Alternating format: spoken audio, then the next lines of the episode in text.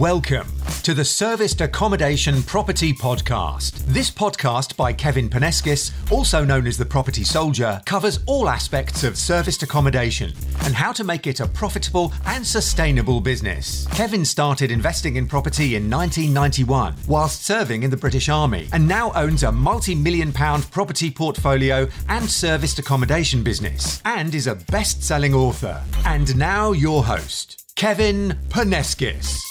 Hi, Kevin, Property Soldier here. This episode, if you like, is my service accommodation predictions for 2021. What do I see happening in the world of service accommodation for 2021? And I've got eight points to cover. Okay, so my eight predictions for 2021 when it comes to serviced accommodation. First point then I'm going to come to, and that is the good old contractor or the corporate bookings. Now, then, what we have seen throughout the summer is quite a big behavioral shift when it comes to corporates and contractors. And we have acquired an awful lot more. Uh, so, Happy New Year. So, yeah, absolutely. Faisal uh, should have said that earlier on. Happy New Year to you all we've noticed an awful lot more contractor bookings over the over the course of 2020 more so leaning more towards the contractor bookings rather than the normal leisure type bookings that an awful lot of SA operators uh, have become used to and so absolutely there. my prediction for 2021 is that that is going to uh, continue but even more so the contractor bookings because what we it's inevitable that there is now a behavioral shift because an awful lot of the contractors they had never stayed in SA before, but they were forced to. Quite often the hotels were shut, and so they were forced to, uh, you know, with the key workers, etc. And the the feedback that we were getting from them is that they would definitely look to stay in SA first in future because what's not to like. You get your own lounge, your own kitchen, and the run of the, the whole place for yourself. And so, absolutely, there will be more customers for SA because there are now more people that have experienced the benefits of SA over a, a hotel. So, that's really cool. So, we're going to see that coming back. And don't forget, we're still getting, even during lockdowns, we're still getting lots of corporate bookings. Now, traditionally, you know, January, February are quite quiet. And so, you know, yes, quieter than a normal scenario, but we are still ticking over and we're still making a profit. And the benefits of going after the corporates as well and getting corporate bookings is they stay longer. So you've got a lot less voids to worry about. So I predict that um, the corporate market is going to come back even stronger for 2021. Now, what I do um, know is happening and will be happening is that you're going to not going to be able to cram as many corporates or trades into the same property because they are enjoying the social distancing aspect themselves more now and so quite a lot of the corporates are wanting their own bedrooms okay as you would imagine. And so you're going to get less capacity in your SAs with uh, corporates, okay, and in fact with leisure as well, but less capacity. So remember, you might have a, a property that sleeps six, it's got three bedrooms, let's say, but you're more likely moving forward to be getting one person per bedroom. Okay, so less capacity. So remember difference between occupancy and capacity. Now, what I see happening there, so a lot of people were thinking, well, that's that's obviously going to have a knock-on effect, and and you're going to earn less money. Well, the the other scenario to consider is that there's going to therefore be less SAs available, isn't there? If if uh, those six people that would ordinarily all pile into one property are going to be spreading themselves out over two properties, especially when the company is paying the accommodation costs. So what that's going to do is going to drive up demand for SA. And when there's more demand for something, then the price of that thing goes up, doesn't it? So, you know, with every negative, there's, you know, with reactions equal opposite reaction. And so that is how I see it panning out in terms of the extra or the less capacity, increasing the floor rate or the night rate, if you like, or the per person per night rate, whichever way you want to think about it. So that so yeah, some positives, some negatives to consider there. Okay, so let's move over into leisure. Now, leisure stays again they, they're providing really good social distancing and so yes you're going to perhaps get less capacity but there's exactly the same scenario. It's going to drive up demand. And we again have seen a behavioral shift in terms of our leisure stays so the staycation boom it really did boom in the summer okay? You know, something like a 400% increase in staycation type um, bookings. And so, what's going to happen for 2021, in my opinion, is they are going to come back even bigger in 2021 because, again, there are lots more customers who previously had not done a staycation. They had not stayed in serviced accommodation before, they had always traveled abroad to go on their holidays. So that's going to help the situation. And so, absolutely, that is going to uh, fuel the the um, the leisure guests, the the boom in staycations and people that hadn't previously done a staycation in SA. So they're going to also be our customers for 2021. And if you think about it, a lot of people also have not spent much time with friends and family. So you can't, you don't go abroad usually to spend time with friends and family, do you? So guess what? That is going to be a big one. People wanting to stay in serviced accommodation remember it's still even that three bed property that's still competing with three hotel rooms so it still can work out an awful lot cheaper than staying in a hotel and also families are less likely to be worried about the social distancing aspect so you, you're going to get better um, capacity okay you're going to get better occupancy um, with your uh, leisure bookings so again you've got staycation uh, bookings and you've also got uh, people wanting to visit friends and family. So that again is going to increase the demand for serviced accommodation. So leisure stays covered that. Now, point number three then. Summer is definitely going to start earlier this year. What do I mean by that? Well, all experienced SA operators know that you make the most money in the summer. Why? Because you've got demand for corporates because you know corporates if you are in a decent enough sized town or city then you will get corporate bookings all year round because people need to work all year round makes sense but also the leisure guests come into um, into the picture as well so they are literally competing with the corporates for bookings and then therefore the night rates go up when there's more demand for something, the price of that thing goes up. So, what, what I mean by summer starting early? Well, guess what? As soon as the vaccine is rolled out and you know enough people have had the vaccine i don't want to mention the c word you've all had enough of that in 2021 but again, the the brakes are going to be off. The floodgates are going to open, and people are going to say, "Right, let's go now." And so, lots of restrictions. People, you know, areas will be coming out of their tier restrictions, etc., etc. So people are going to be, you know, all that pent up um, frustration and demand to be wanting to get out and go away and do something. And so again, that's going to make the season shift. It's not going to be a normal 2020 well, it's not going to be a normal year. we haven't had a 2021 before, have we? Not going to be a normal year. And so, uh, you know, my prediction is that summer is going to come early and you're going to have an awful lot more demand earlier this year than in normal years because of that.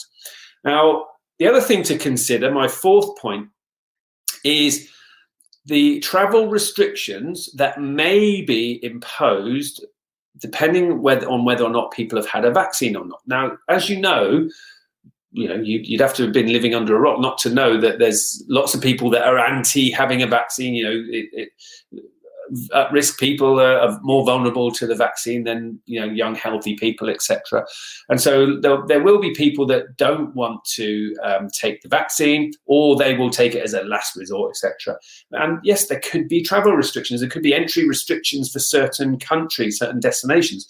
There might be travel restrictions on airlines for instance if people can't prove that they've had a vaccine. So i'm just putting it out there that might well make people think, okay, fine, I will have my vacation in the UK this year. So again, it's just something to throw out there. The travel traveling abroad vaccine uh, conditions might also fuel the SA market in the UK. Okay, so let's talk about a few few things here. So going on to point number five, a lot of people always ask me, do you think that licensing with SA um, will come in? Licensing for SA will come in. Because as, as we saw with HMOs, you know, licensing came in for HMOs in order to operate a license of uh, five, five or more people, you needed a license. Uh, an, F, uh, an HMO with five or more people, you need a license. So would that come in? You know, I'm not talking about how many people are in an SA, but just running an SA, would you need a license for that? I don't think so. We we see things coming, as property investors, um, quite a long way off. These things move pretty slowly, and it would have to be.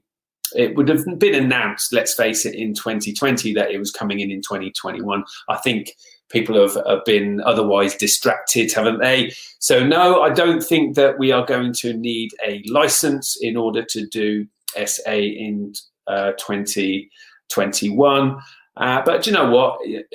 Getting a license, if, when it does come in eventually, it's not going to be a problem as long as you have future proofed yourself and you are adhering to the normal health and safety rules and regulations around property.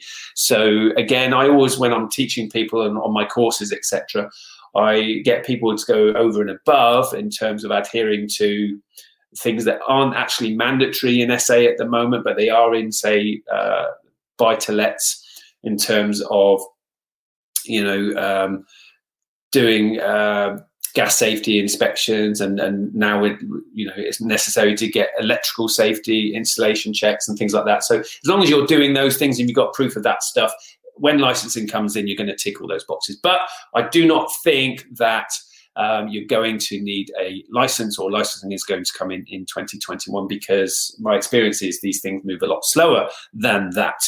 And so we all saw how long it took for Section 24 to come in. Well, those of us that were you know busy property investors going back, you know, 2000 and 14 when we first started hearing about it, and, and, it didn't come in until a couple of years ago. So, absolutely, these things move pretty slowly. And licensing for HMOs, we saw that coming a long way off. These things move pretty slowly.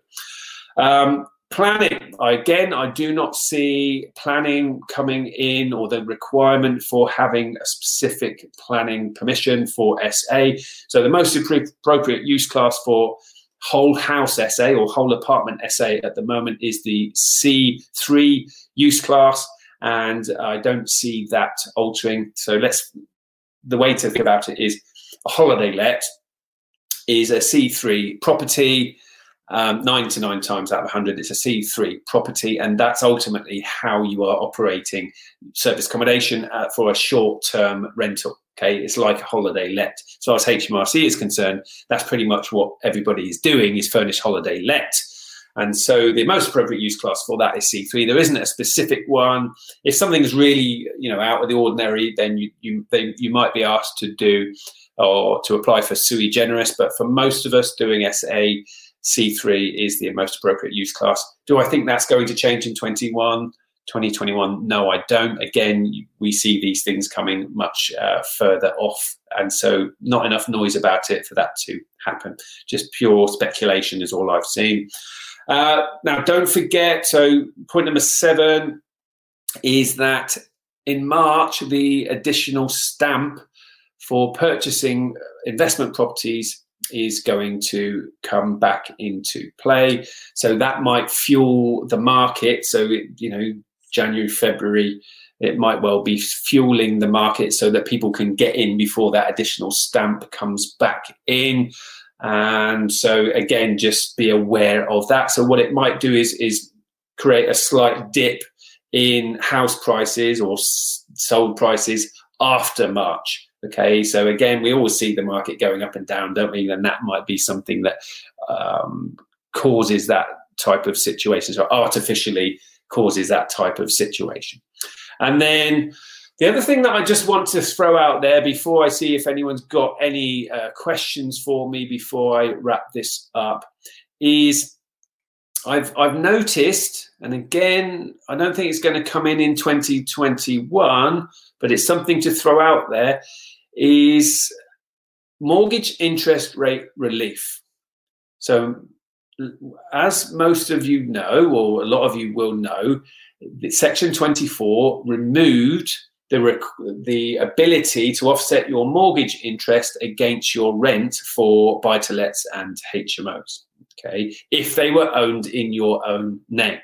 And the vast majority of properties, investment properties, are owned in our own name, or property investors out there, vast majority of them are owned in, in people's own name because, you know, for as long as I can remember, I've been investing in property for 29 years now that was always the advice. It's only in recent years that um, people are being advised to buy property in a limited company.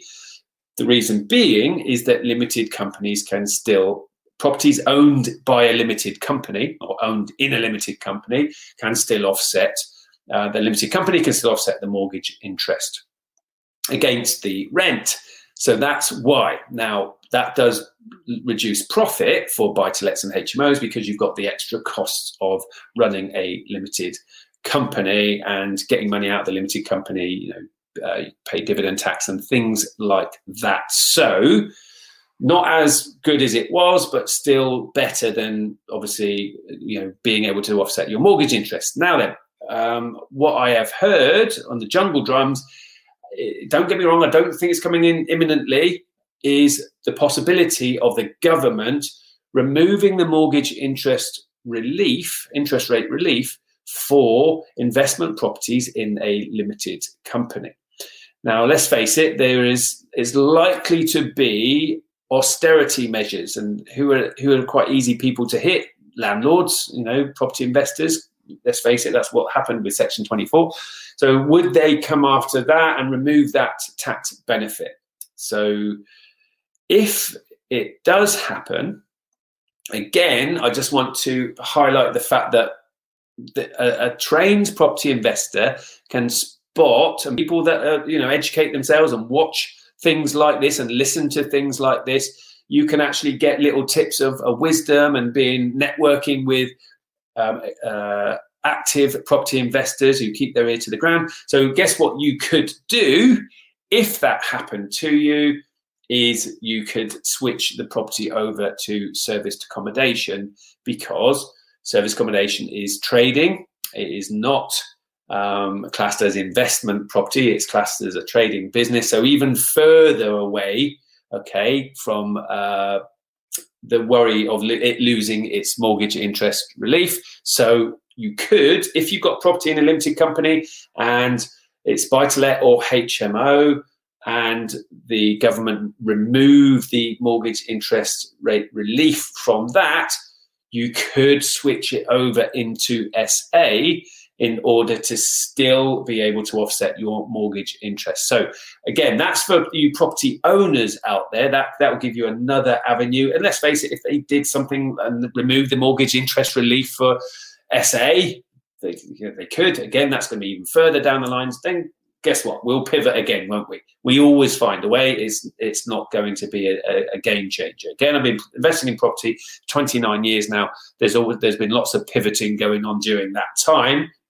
Now, for those of you that are property owners, that's that's something that uh, again you've got an out, you've got uh, an avenue to go down. For those of you that um, are not property owners or you're looking to do rent to SA or SA management, again that would be an opportunity for you because there'll be landlords out there that own property in a limited company. They don't manage the properties. They don't want to manage the properties. Or even if they did, they're managing buy to let and, and HMO, they wouldn't have a foggiest how to manage SA.